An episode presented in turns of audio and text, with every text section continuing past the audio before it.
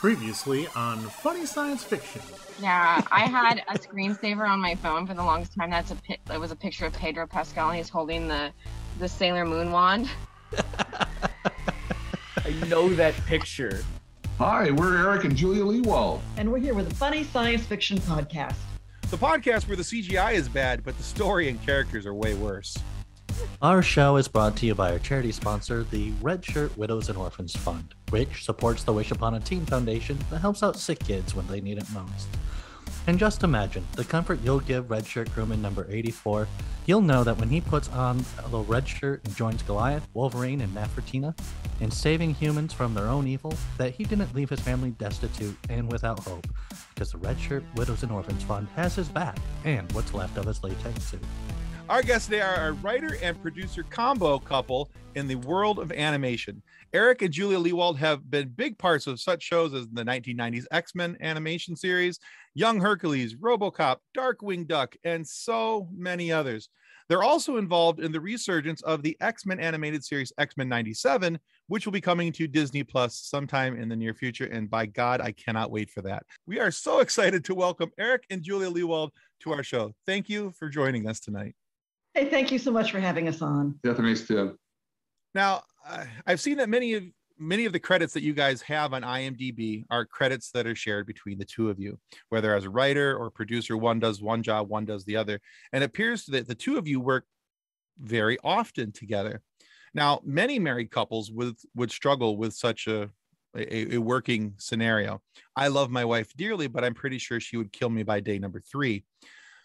Now, have you guys learned how to use the benefits of one to benefit, uh, you know, one to cover the the weaknesses of the other, and and how does how does it work for you guys when it comes to putting a show together? We met um, as writers uh, for the Disney Afternoon. It was my first professional job. Uh, you've been doing this for a few more years. I was so thrilled to finally get a job doing what I'd always wanted to do, which was write for somebody, anything. And you you wanted to be a writer too, so we both loved what we do when we met each other. And it's, you've often said it's like uh, being a war buddy. You know, you've been in the trenches with someone. We can communicate fairly easily about the, the work struggles either one of us has. Yeah, it's not hard when you know it's it's end of the day and and you know how is how is how is the office dear? Well, we both had the same jerk that we were mad at. You know, that we're we're if you're working on the same project and have the same kind of problems.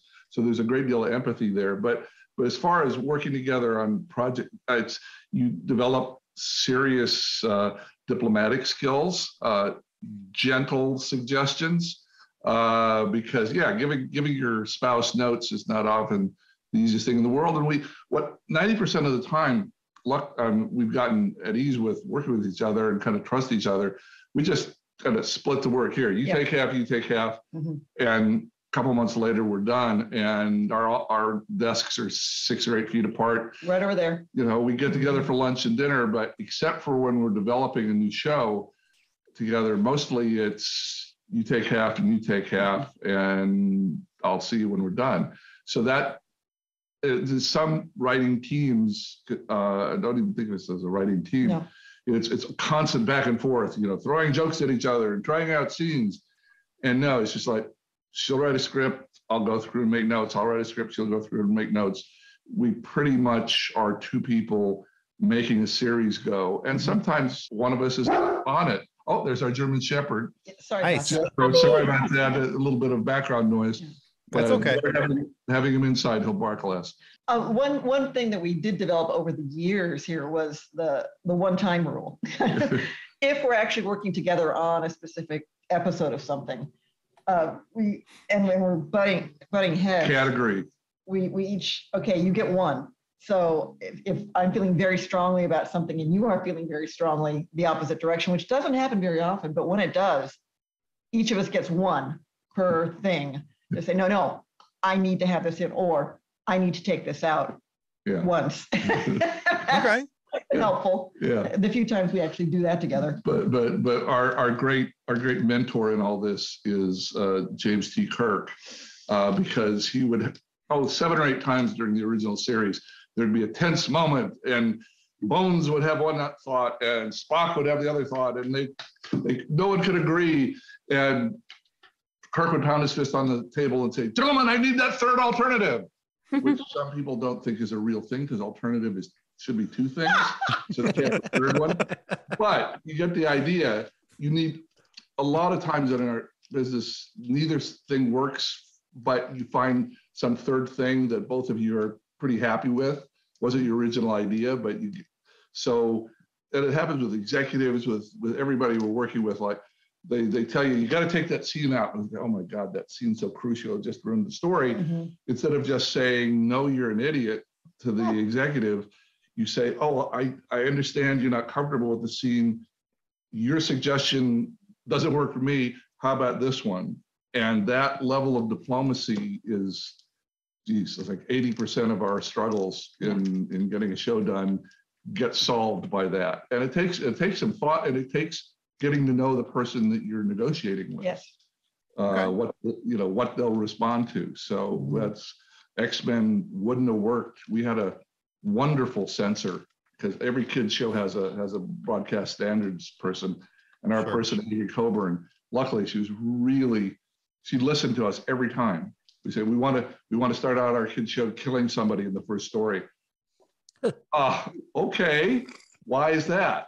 And then. But you had a, you had a reasonable But she- answer to But that. But she would go back and forth with us and she'd listen and she said, okay, just handle it, handle it properly. It wasn't to be graphic. It wasn't to be uh, obscene about it. It was to show the hero's journey that the, that the consequences were real in this world of X-Men. Yeah, so just, so yeah, negotiations. Awesome. Great answer.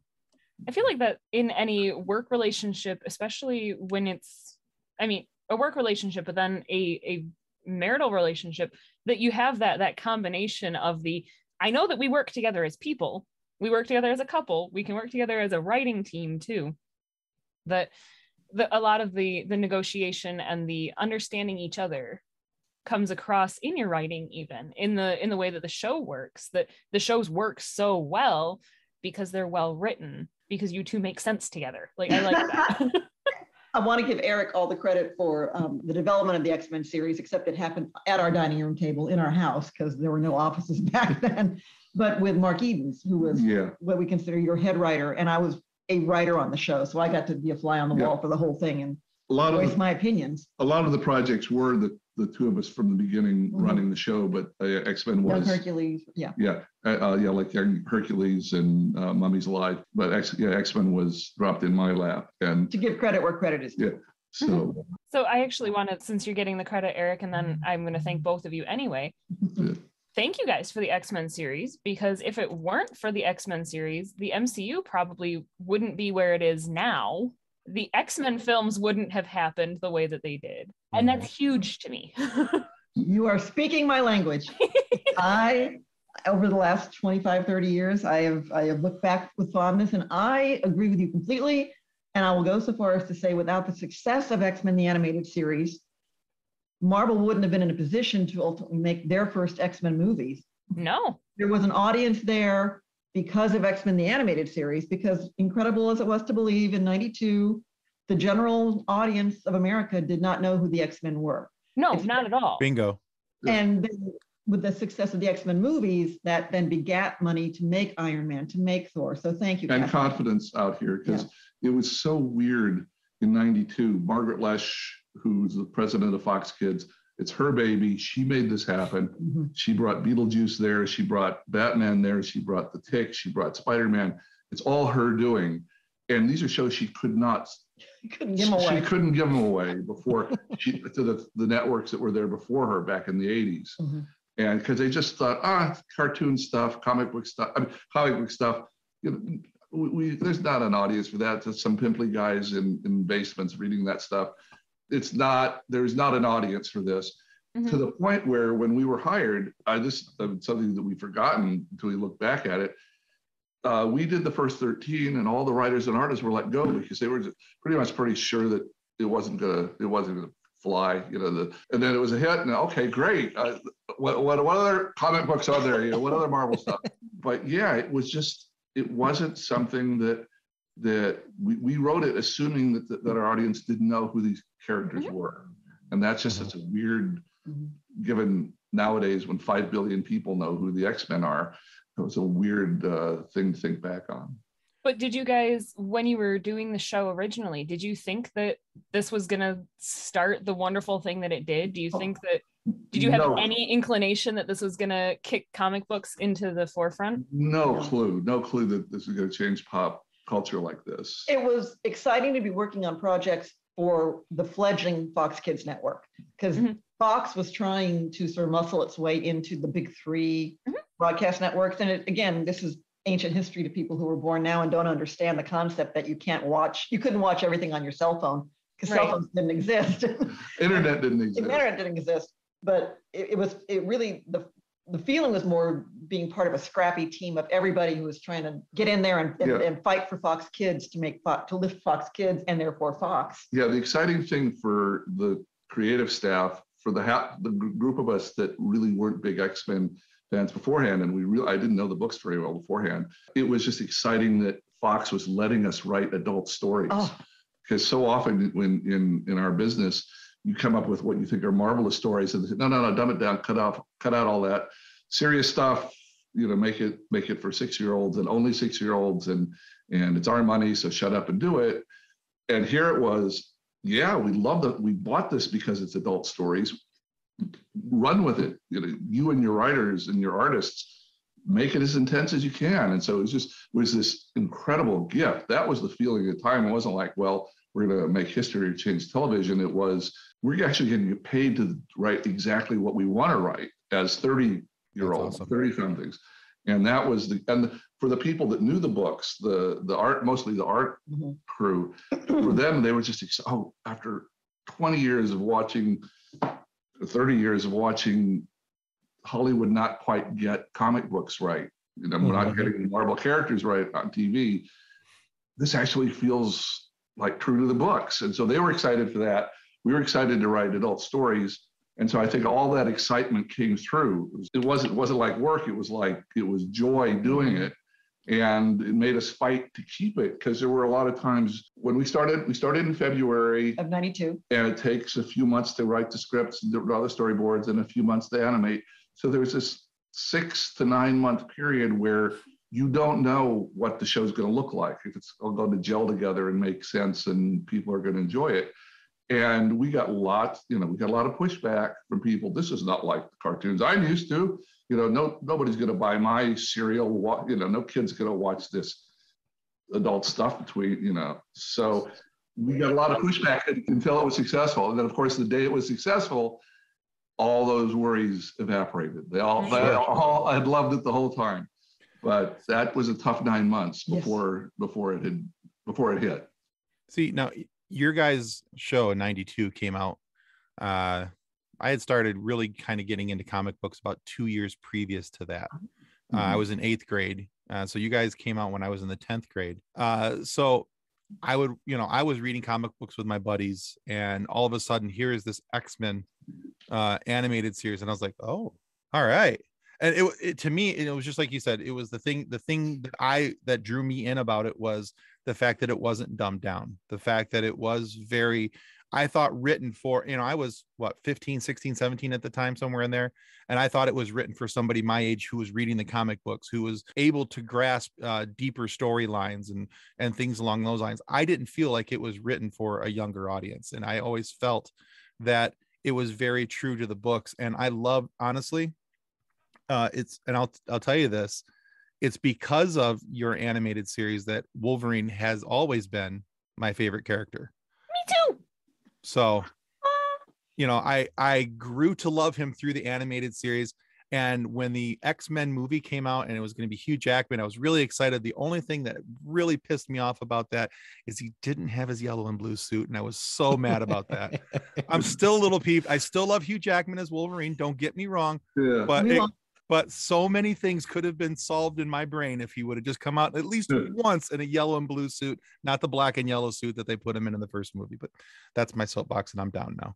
So But for the movies, let me also point out, as Kathleen was mentioning earlier, they had 30 years to pull their team from the comic book X-Men to make the movie X-Men 30 years of comic books 30 years of comic books.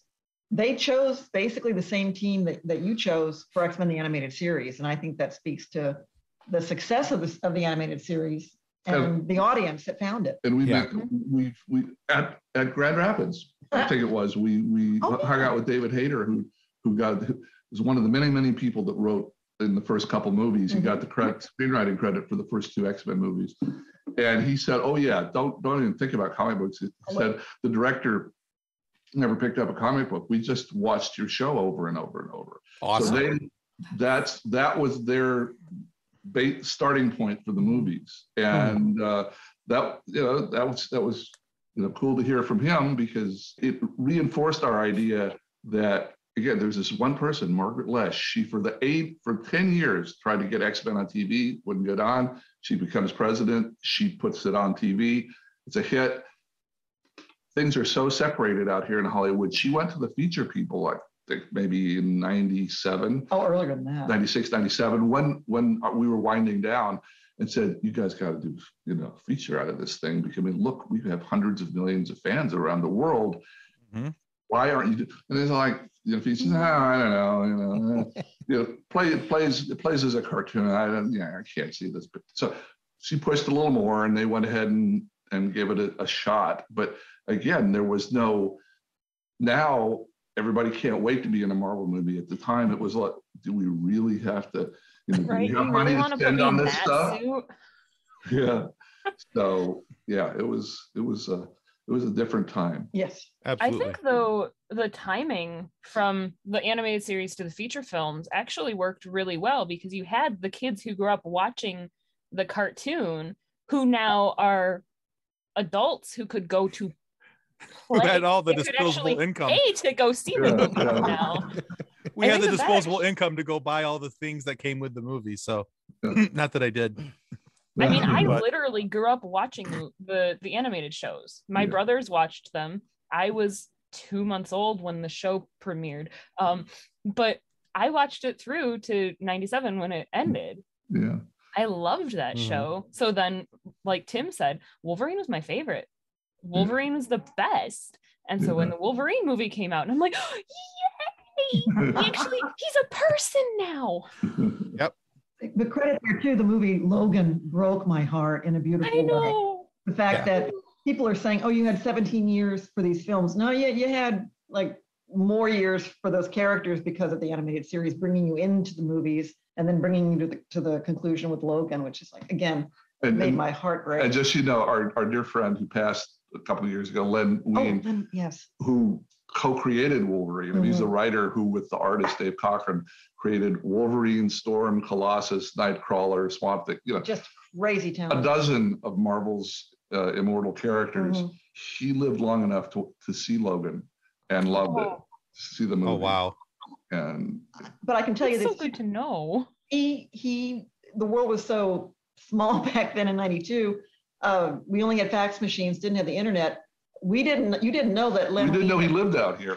and in New York, that's where Marvel Comics were, and that's where he had been. But he had moved out to LA.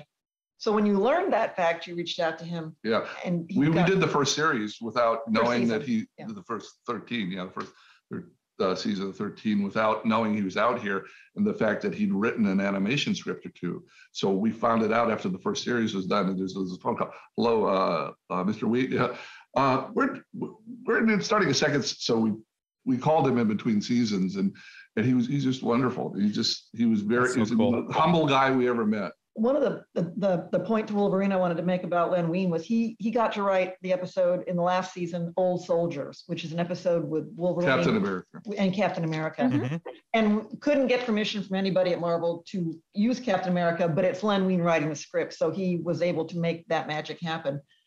But FYI, Len Wein is of the opinion that there are no bone claws. For, for, for, for the, For can, for the canon. For his canon, there are no bone claws. Yeah, it's all Oh, cool. because in, in Old Soldiers, there's a moment where he and Captain America are trying to climb a mountain face, and Captain America hands him some repel, rep, repelling hooks, and he goes, "Oh, cool idea." So the, the irony is that in a few decades, he's going to become an adamantium monster. But there is a split in, in the Marvel world in the canon. Some people are adamant Yeah. that no, Wolverine's always had extendable bone claws and they just got covered with adamantium when he got a- Yeah. adjusted.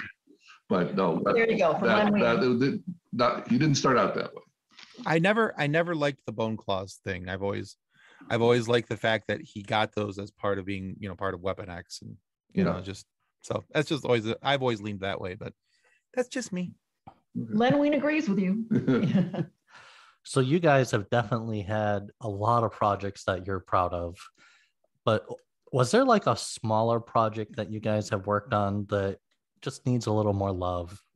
Yeah, there are two, Well, two or three, yeah. I got I, I I got to work on, and I'm I'm very proud of the work on, on a three-part limited miniseries back in the day, Red Planet, based on Heinlein's book. That um, it, it was it, That was just all her, not me. but it it was not available. It was not produced by a mat by a major studio, so it's not been available for repeats, reruns, or anything. So it kind of is out in the ether there. But I was very proud of that and happy about that. I love the work you did on the original animated series, The Tick. I he's Mhm. uncredited on that, but you were key to the development. Yeah, and that's when people know it just was when Ben Edlund, who's this incredibly creative person, he's you know, 23 at the time, some child. Ridiculous. Anyway, we're, we're, we've just had a couple, a season or two of X-Men and it's a huge hit. And he brings his 13 comic books that he's written about of the tick to say, well, could you make a TV show out of this? And Fox looks at it and said, this is the most amazing stuff we've ever seen. This is the best pitch we've ever gotten. And so he hadn't had no TV experience. So they asked me to help him to help to write the pilot script for it. So I Oh, cool. basically took part of his story stories and wrote the pilot script and then handed it to him and then the person who's going to be the showrunner. I was in the middle of doing X-Men, so I I would have loved to have been, you know, heavily involved in the show. It was just like I helped them get started. Easter egg alert. Uh, in Yeah. the original pilot for the Tick animated series, uh, Arthur gets fired by, from his own browbeaten boss, Mhm. and the browbeaten boss's name is Mr. Wiederspawn, and that was our brother-in-law's last name. So when you hear the name Wiederspawn, Eric putting that in the in the show, so that's That's that's, awesome. egg. Was there. That's awesome. Uh, yeah, that's that's so cool. I love the original Tick. Actually, I, I love the Tick TV shows on, the- you know, as well. Yeah, I love mom. Oh, oh one, one last one, one that, that got that didn't get a lot of love that because the idiotic studio didn't know how didn't bother to put it on anywhere but four in the morning. Oh, um, while when we were all let go from X from X from X Men after the first season, the writers and artists, we had about three four months before it was going to premiere, and so we needed work. We had to pay you know, we had mortgages, and we had babies mhm. that just come out. And so a friend of ours at Universal had a had, had us do the first season of Exo Squad, which was an action uh, big space battle 52 episode. It was Mhm. supposed to be 65, but they cut it off anyway. A 52 episode space battle uh, uh, animated show from that time period, and um, yeah. that was something we did. And just as we were finishing the first season, X Men came out and was a hit, and we were all mo- most of us were brought back. But that was something that we are pretty proud of. But again, Universal was new to kids programming, Yeah. and they didn't know. Oh, we need to call up someone ahead of time and get a good a good time on Saturday morning. They didn't have a distribution arm in place yeah. to get Exo Squad out there. So it was mostly stone college kids that watched it. Had a great timeline along with it, but but not but not a big not a big audience. I wasn't a stone college kid, but I looking at the pictures, I'm like, oh, I do remember this. So All right, so let's talk a little bit of uh, uh, X Men '97. Now, we're not going to push for exclusives or unknown details or anything along those lines here. Just a very hearty thank you from all of us to you for bringing that show back. And I- I'm excited just to see that this has been in the works and that there's there's something going on with it. And so I'm hoping what you can tell us is how this came to be about, how it got back on the table, and how did you go bringing about my childhood back in the most awesome way possible. Okay, I have a semi-prepared statement here that I'm uh, all right, excellent. legally semi-obligated to recite when we start We can add a little more to it, but, but On November 12th, 2021, Disney Plus Marvel announced its production of the show X-Men 97, a continuation of X-Men the animated series. Together with producer director Larry Houston, we have been brought onto the show as consulting producers. We are gratified and pleased. Beyond that, we have no comment. Wah wah. yeah, But but That is some with- serious yeah, legalese going on there. yeah, But yeah. with Larry Houston, who was the uh, director? Um, He was in charge. Yeah, I was in charge of the the ar- uh, writers. He was in charge of the artists. He Mhm. directed the storyboards. and every Easter egg you saw was, was him, Yeah. but all the great Oh, art cool. was him.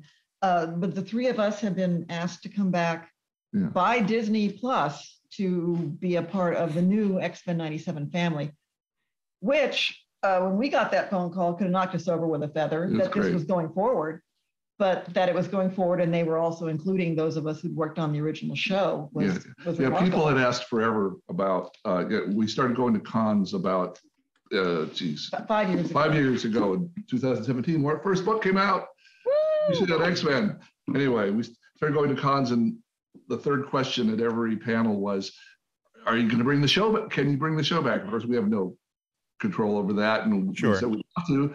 You know, it was the but the favorite our favorite job ever. We'd sure love to do more, but that's really in other people's hands. And even at the time, this, Marvel didn't have all the rights to it. Fox had some, Disney had some.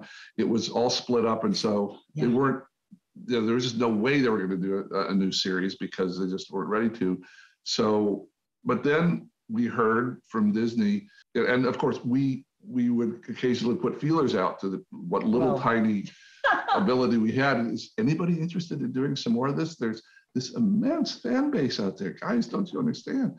And people say, yeah, yeah, yeah, we understand, but we can't. So the, then Disney Plus came on, and they asked us, when that was coming on, they asked us to, to they the rights were together to do the second book. Uh, with, With their with their blessing. this time. And about that time, we'd heard that of all the things that they wanted to do, once they got all the rights together and once Disney Plus was kind of out and rolling, you know, top of their list was was doing another X-Men animated show.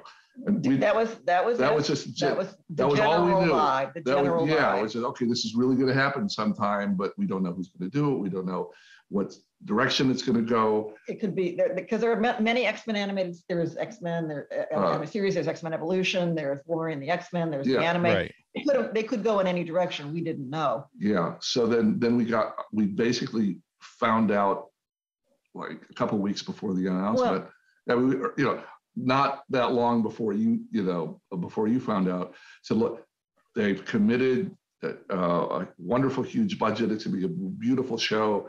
Uh, they've got all these excited Very people, thirty somethings that are kind of like what we were then Mhm. uh, that are that are just going 24 7 going to build this this glorious thing and the cru- crucial thing was it's going to be a continuation of our series that's why they called it x-men 97 Mhm. It's Oh, gonna awesome. start it, it's going to start up uh, soon after our our series of stories ended a- and we'll have references so that if you've seen our five seasons it'll feel like it's the same characters going forward with new stories. It's That's not the a game plan. it's not a different universe it's not a different team it's not a different tone. It's if you've seen the designs online they're 95% similar to ours. They're just cleaned up and modern and, and computerized and sparkly because they can.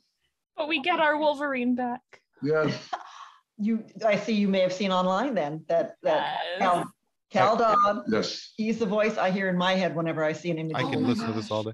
I'm we so just- excited. We just had uh our, our last week's episode was with Jennifer Hale. Oh my goodness. Yeah, so and I just noticed on her uh, IMDb has been updated that uh, she is part of the show and it's it's Oh, yeah. in- and noted as in pre-production. So very excited about that. We I'm had such a ball talking with Jennifer. My daughter is three and a half and into superheroes so much. Superheroes are her favorite right now. Excellent. And Love so I'm kid. like, as soon as the X Men 97 drops, it's the okay girl. We're doing this one. yeah No more, no more superhero squad. No more Spidey and his amazing friends. But you know, you're going headfirst into X Men. I can't wait. to it With the original series, you know? Yeah. I can't wait to watch rewatch the original five seasons and then start right into this.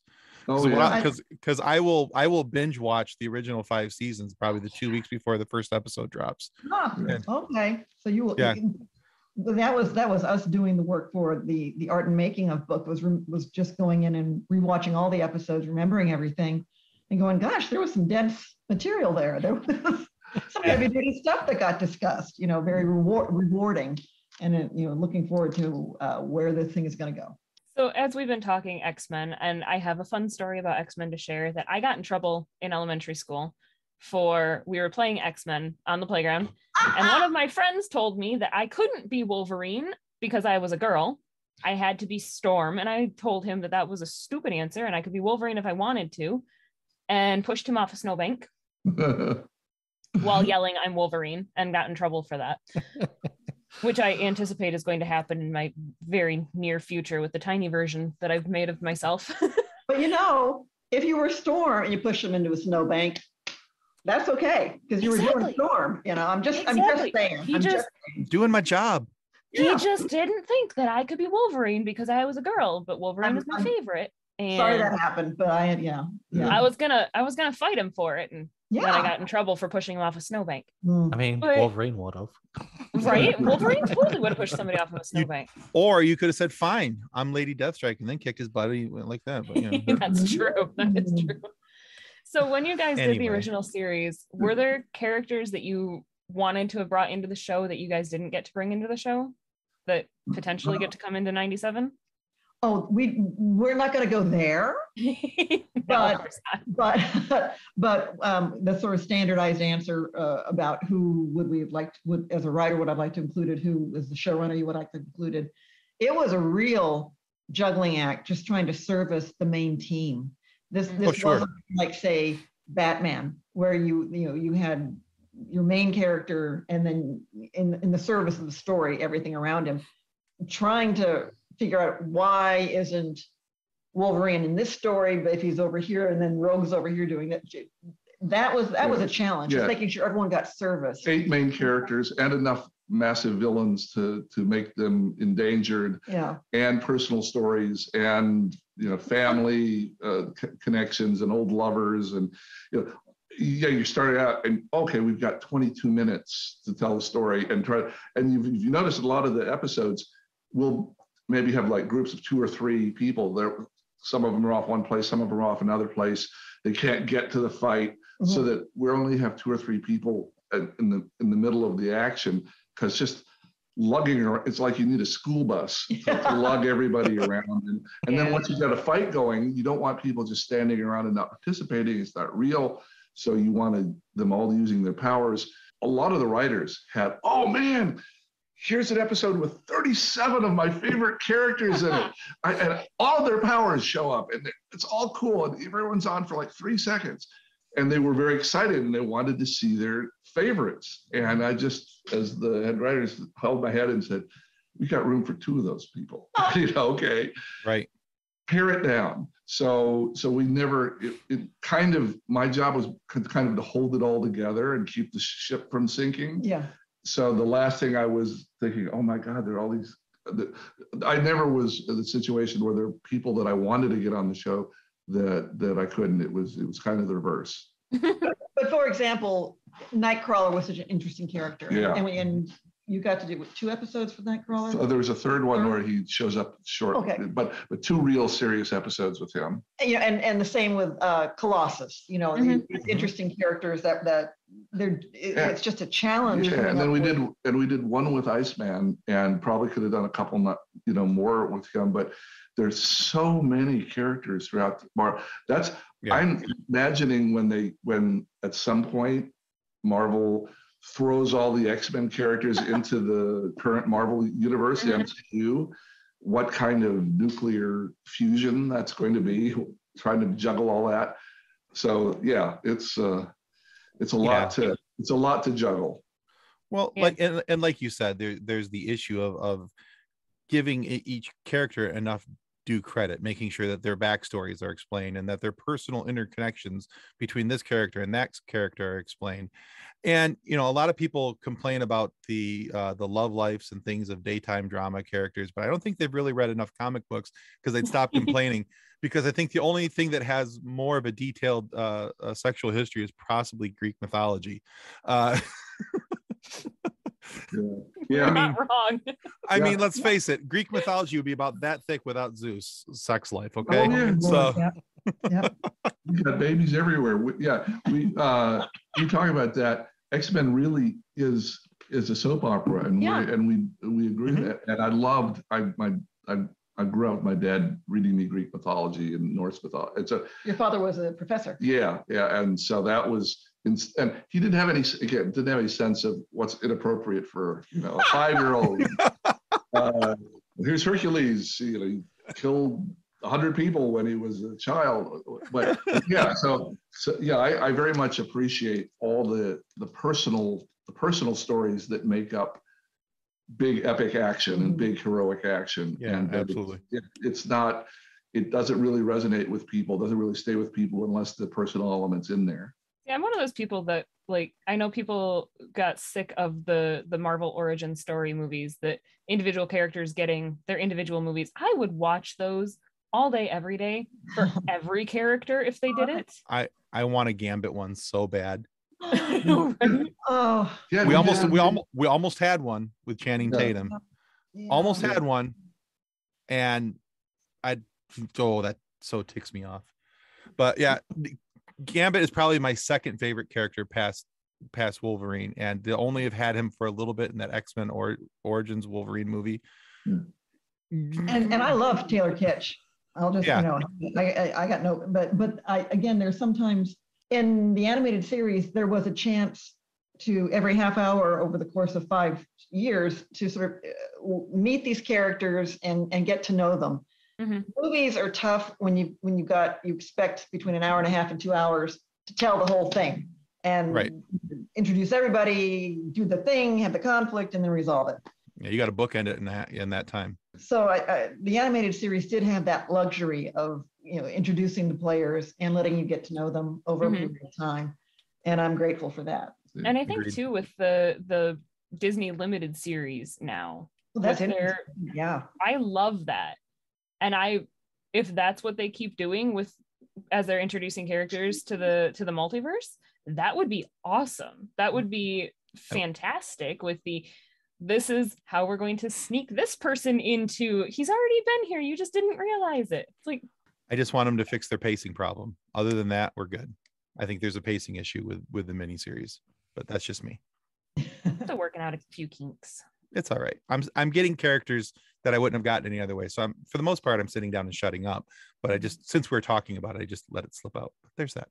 As far as Gambit goes, I, I still prefer the a staff and playing cards as my weapons. So I actually learned how to throw playing cards because of that. But I was gonna say, who among us did not throw playing cards? You know, and I was an adult. Right. when we were at- So disappointed that they so disappointed when they didn't do anything when they hit the object.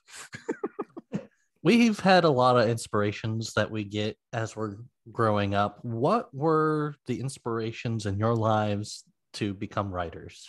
Well, and I was I was fortunate. Uh, my both my parents were were, were professionals, and we uh, we grew up in a house full of books and TV, and just the the joy of reading, the love of that uh, material, finding a book you love, finding a show you love. It didn't even occur to me to be a writer, but in looking back, I I was. I had a spiral notebook at all times when I was a kid, and I was always writing little things in it then when the idea of actually moving from Texas, where I grew up, to Los Angeles to try and break into Hollywood, it you can do that, or you can at least try to do that. That's how that works. Touchstones for me when I was growing up, uh, gotta say the original Star Trek series.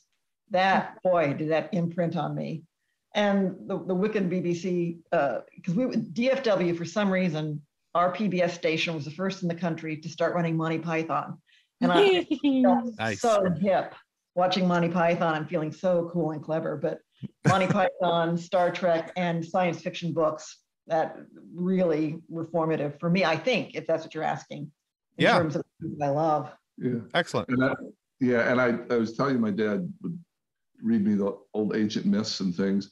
Uh, he was a he was a, a war refugee from mm-hmm. from Europe through Argentina, so he had quite he had quite an epic story himself.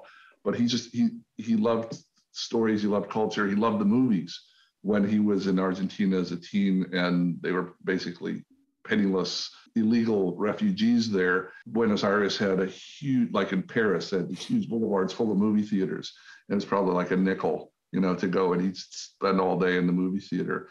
And so uh, I, grew up with him taking me to the movies a lot and some strange, very adult movies too, you know, like foreign films and things.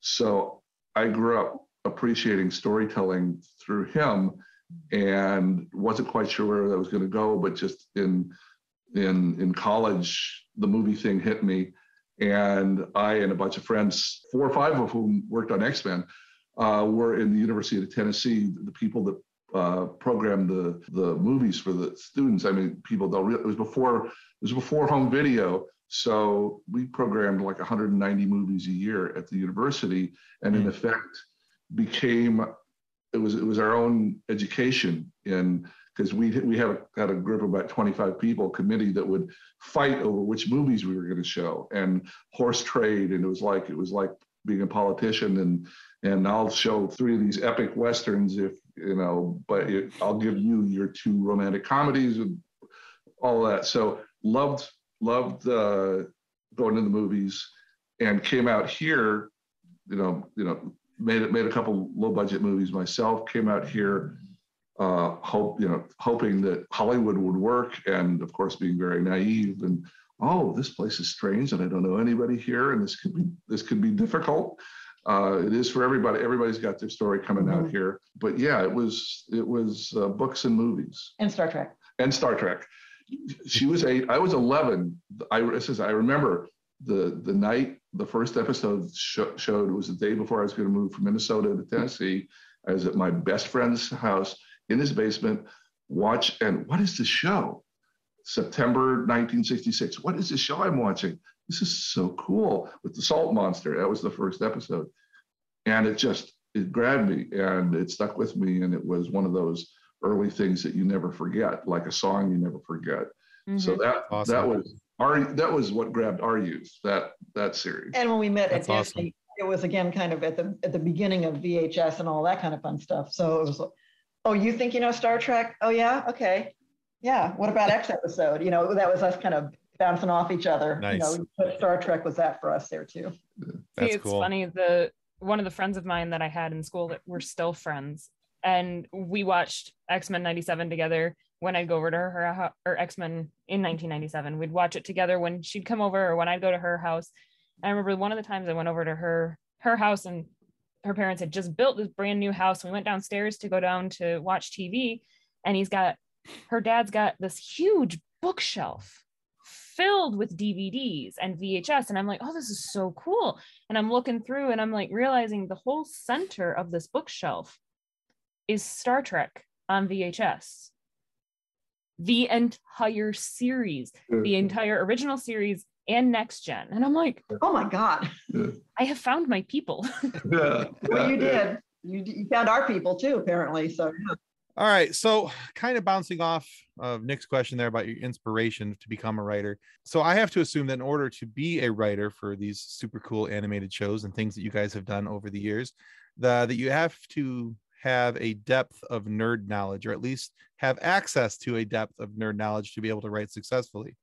So, as a non-writer uh, who barely can spell his own name legitimately, I, I wonder how you guys. Really hard to spell.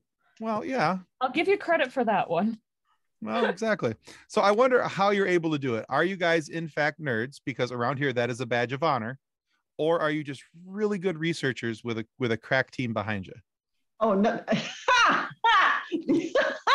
the idea of a crack team behind me on anything. oh my God, no, this is my crack team, me with a notepad going, what am she I? She is the team. Yeah. I Love it.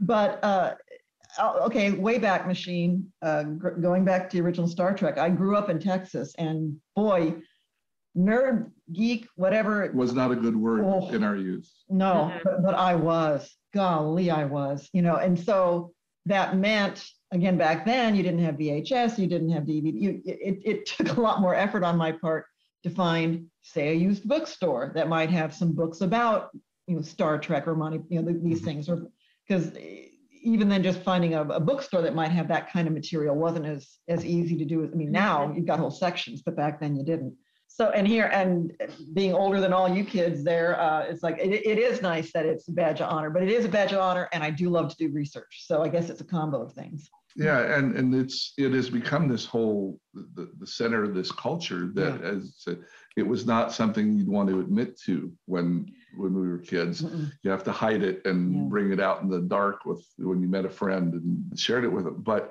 I think it was for me. It was more. I was just compelled by the stories, and it didn't have to be, uh, you know, nerdly stories. It could be the Iliad and the Odyssey. It could be it could be something even you know s- stuffy, as long as it was compelling character stuff. I think heroic stories grabbed me, and so that let me ease into the nerd side of things pretty easily. But it could be Lawrence of Arabia, or it could be something that you wouldn't necessarily think of it as Comic Con stories, but as long as the characters were intense, that's that got my that got my interest. And it happened. It just happened. We, neither one of us planned to write animation.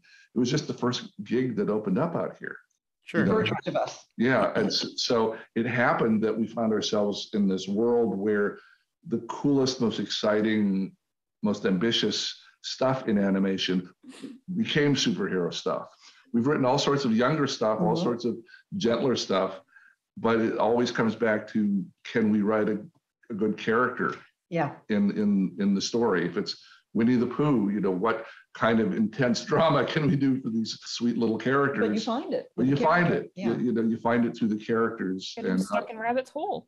yeah, yeah, yeah. And and it becomes it becomes life and death for them. And that's that's that's Yeah. hard thing to imagine before you get into trying to, to make the stories work. But you can at all these different levels, you can make it just as dramatic if it's uh, over something that small. But it you know when you're a kid, it's like misunderstandings or oh my god, my life's over because Yeah. I don't have my doll or I don't have my Mhm. that my friend is moving away. You know, there was a, I think there was a Pooh episode where Piglet thought Pooh was leaving, you know, was moving. That's all it was, was a 10 minute misunderstanding and realized, oh, he's not. My life isn't over. My friend isn't going. And that's just as exciting to write as the Phoenix saga. It's just, it's just a different, it's just smaller. I like it. Okay. So, Eric, you had actually mentioned something in your answer to Tim's question that totally leads into my next question. My husband was a huge fan of gargoyles. Uh-huh. And one of the things that he nerded out the most about to me was these Shakespearean characters that were real in the Gargoyles universe. And you both wrote episodes of Macbeth, King Arthur, Oberon, Puck, lots of other characters that were real people in these settings. Yeah. So, what is it like to get to write in a universe where some of literature's best fiction is actually fact? Like that's just that's fun. No, you know, all, all of it, it, there is a certain, and I, I will say a certain um, innocent arrogance. It's like, oh, okay, this, sure, you know, but, but, but I want to clarify on gargoyles. I'm specifically involved with the last season, which I know for the purists may not be their favorite, but gargoyles itself was such a rich universe. And we want to give credit to Uh, Greg Weisman. Greg Weisman, I, I see behind you there, Nick, Yeah. that, that to creating that entire universe. Yeah, he was, he was a buddy of ours at, At Disney. At, Disney, and Mhm. uh, when we were we were there for East for a little over three years, Mhm. and he just got started there, and that was his one big thing. He hadn't actually written very much, and but he got hold of this and he ran with it, and he made, you know, he made it his, and it was entirely his. And he fin- they finished up 65 episodes, which is generally the like the maximum, and okay, that's all you need to syndicate forever. Mhm. And so they were done. And then this, we got in this weird thing where we were a freelance by then, and Disney called a friend of ours at Disney, Jay Fukuda, who produced the show, called us up and said, "Well, we just got this weird order. They uh, Disney just bought ABC Network, and they want to put new stuff on it. And they looked at what's what we've done, and we've finished with Gargoyles, but they want to do kind of a twist on Gargoyles." can you guys do it? Because uh, Greg isn't interested in doing it. Sure, you know, we'll run with that. And so it was to us a, a great fun thing to do. It was again different. They were over in this mythical land in in in Scotland, and now suddenly they're in Manhattan. Mhm. And but it was this odd kind of business decision by Disney to say, "Oh, we want another season, but we want it to be different." Mhm. And and that was that was cool for us because we got to write 13 fun stories.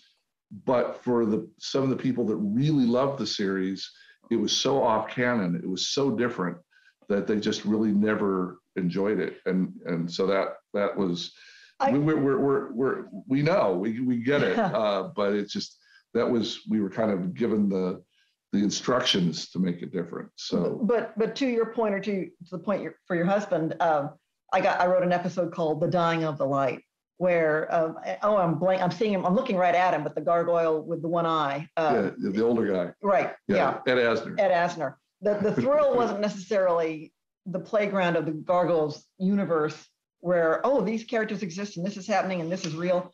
It was, I got to write for Ed Asner. That was- oh my God, you know, and that, that yeah, was, cool. that was a big thrill, you know. So yeah, Yeah, that, that was fun. yeah, we we we were, we were gratified to be able to be part of that for a season, and Yeah.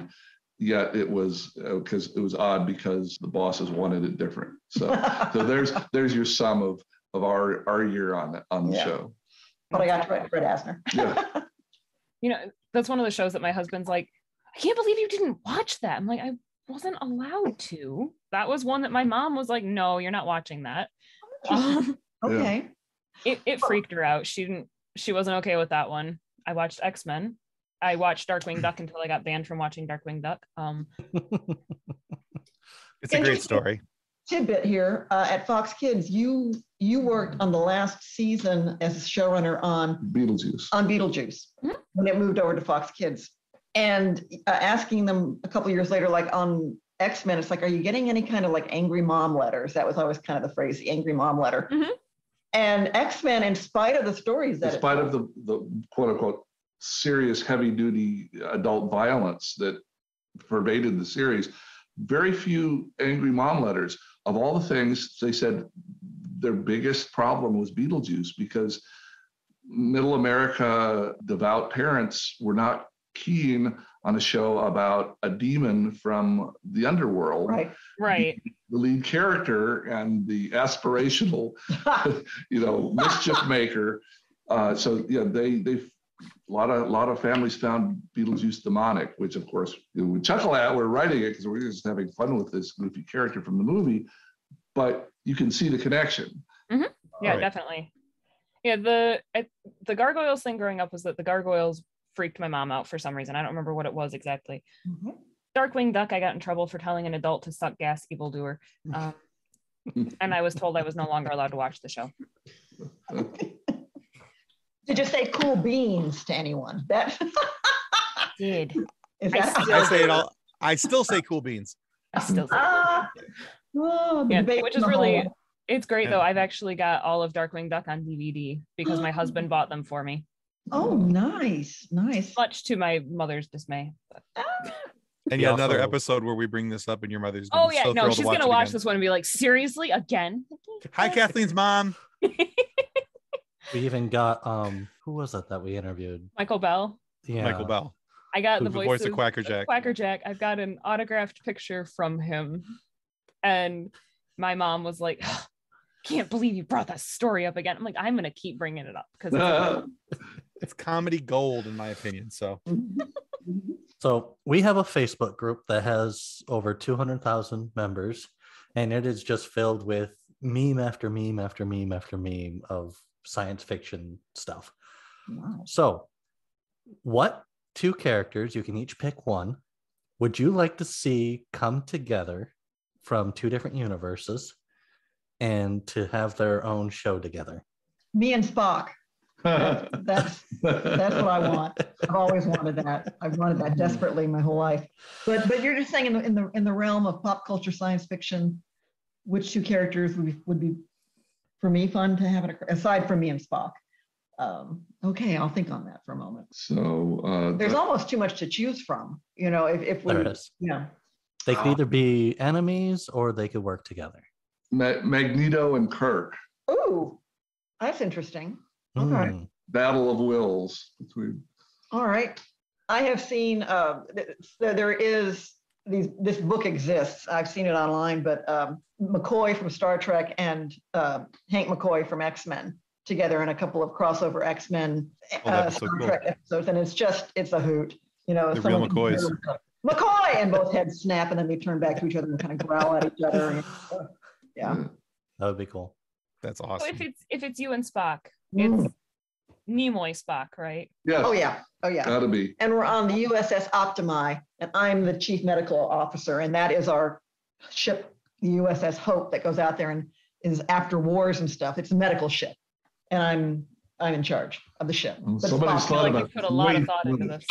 Sorry, you, you touched some a deep nerve. You touched it. This is clearly this has never been thought about before. So No, never come up. no, no. And Optimi because uh, uh, corruptio optimi pessima. The corruption of the best is the worst. So Optima being the best. So going out there and you're saving people who've been hurt by war. Golly, why haven't I written that yet? Come on, that's fan. That's some fanfic that goes back three, four, five decades. Yeah. there you go. There Write you it go. down before you forget it. oh, I Got won't the notepad. All right. Well, Eric and Julia, we're at a point in the show where we like to take our guests through a little bit of a quiz. Okay. And so what we decided to do, typically what we do is something about the the the guests, what they've who they are, what they are, what they've done. And so since we're been talking a lot about X-Men and we're talking a lot about X-Men 97 and how cool it's going to be once it comes back. Um, we thought what we'd do is we would take you through an X-Men quiz. It's four questions long. All right. I love the look of worry. That's awesome. All right. So it's a four Usually question the look quiz. of worry is followed by them completely Please. destroying your quiz. Yeah, I know. They're going to stomp game all over it, and that's okay. Lulling you into a false sense of security here. Yeah. All right. yeah.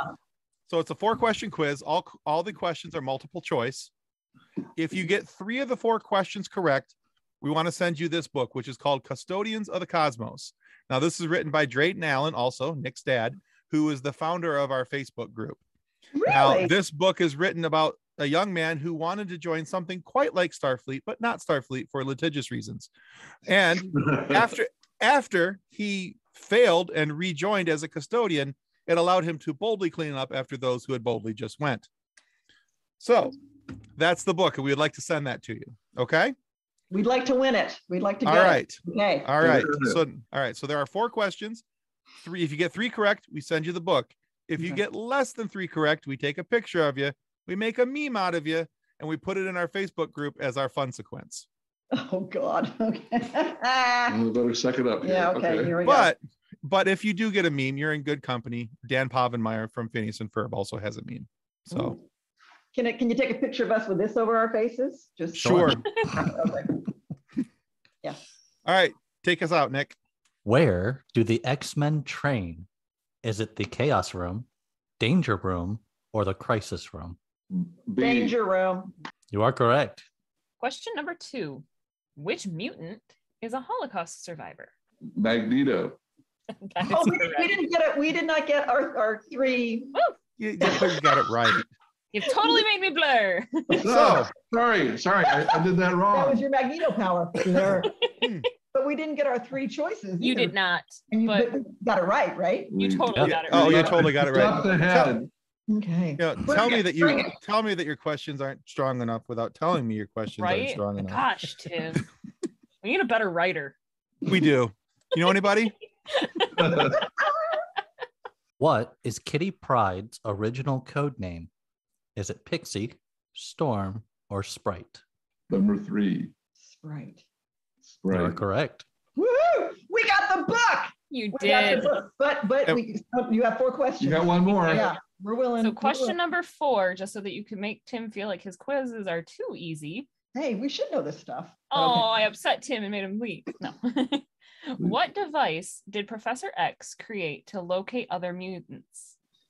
Was that A, Danger O, B, Cerebro, or C, Jarvis? B. It's B, but I liked A. Thank you. Thank you. I'm surprised And- Spaghetti-O wasn't an option on that one. Honestly, don't push me because it almost was. Guys, I, I, I hate to say this because I, I, I know I'm late with my answer, but you wanted uh, the two characters from Pop Oh, from, and I, Sure. I, I figured out a, a much cleverer answer than my first one. which Ooh, one? Maybe I can cheat on this. Sure. Apocalypse from our show. Okay. I know where you're going. You know where I'm going. Oh, And the first Klingon commander in Star Trek, the original series, Kor, who fights with uh, Kirk. It's like episode 26 David or Duff, I think it 27. Anyway, it's it's it's towards it's at the very end of the first season. first time you meet the Klingon commander. And the reason those two should be thrown together in an exciting show is because the same actor was was both of them. Oh, cool. First Klingon commander in 1966, 67 was John Colicos, and he was the voice of our ap- apocalypse in the Mm. X-Men. Same guy. And as Star Trek nerds, we didn't know. we didn't know. We didn't know. That's awesome.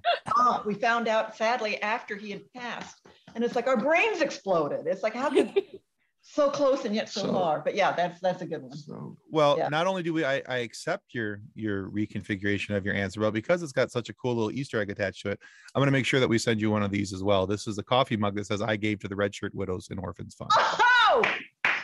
Okay. So we'll send you guys each one of those as well. The other Okay. side of it has the Funny Science Fiction Podcast logo on it. Woo! So but yeah, we'll we'll send you each a book and each a coffee mug, okay? So you Well, guys that's you won't you won't have to fight over the book. oh, well, thank you. Because we do occasionally. Oh, I understand that. My husband and I are the same way. Well, Eric and Julia, thank you so much for being on our show today. Where can our listeners go to find out more about you and what you're working on? Please, um, if I am on social media daily, which I probably shouldn't be, but I am. Our hashtag is X-Men TAS, and that's for X-Men the Animated Series.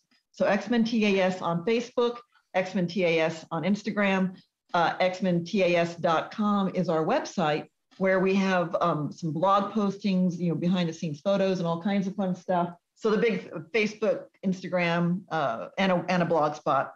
So please come find us. We try and you know communicate with folks as best we can. I think Awesome. Tim, isn't that how you found us? Was Twitter. was Twitter? I think, yeah. And hopefully we'll be getting out to a few more cons as hopefully the years the. including Grand Rapids. Ooh, Yes.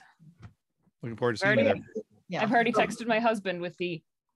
We're "Comic-Con going to in Grand Rapids." I mean, it's 45 minutes from my mom's house. Come on. Well, so you um, that and that's that's us. We were out there shouting in the wilderness for the last several years about X Men. Anyone remember X Men? Because It that's was, it was kind of quiet for a while. Yeah, but that's what got him going on Good. writing his first book called Previously on X-Men, which is an oral history of the show. And you can get cool. it through um, Jacobs Brown Media or through Amazon or through our website. And then that gave us the excuse when they called us to write X-Men, the art and making of the animated series, also available through Amazon. Uh, Abrams Publishing. We encourage you to reach out to your local comic book shops because these last two years have been rough. But Yes. um, those are the ways ways to get the book. Uh, find us on Twitter, and we have links to Amazon through there. Awesome. Perfect. We are going to definitely link all of your socials. Oh, thank you. yeah, we want people to find you. We want to support the arts, support X Men. Exactly. That's how we get this stuff to come back and be awesome. And we also want to take the time to remind everybody that subscribing is the single most important thing that you can do to help us to continue to grow, to continue to get amazing guests like Eric and Julia Lewald here today to, to have these conversations with us uh, and enjoy these little moments of nerdery and just be at, just to be happy. So please click that subscribe button down there. It does more good than you think it's going to. And please click the links down below. Go check out Eric and Julia's sites and make sure that you're following them for news and updates as it comes along. And if for some reason you are not happy with the content of our show today, please feel free to lodge a complaint with the head of our complaint department, Young Hercules. Virtuous and pure, yet strong enough to rebuke any attempts of bribery or threats of a physical violence. But because he is a demigod and a little busy handling complaints from the, the world over, if you know what I mean, you might want to keep an extra copy of that complaint around just in case. But rest assured, due to his strength and stamina, he won't rest till the case is closed and you're satisfied. Well, thanks again, guys.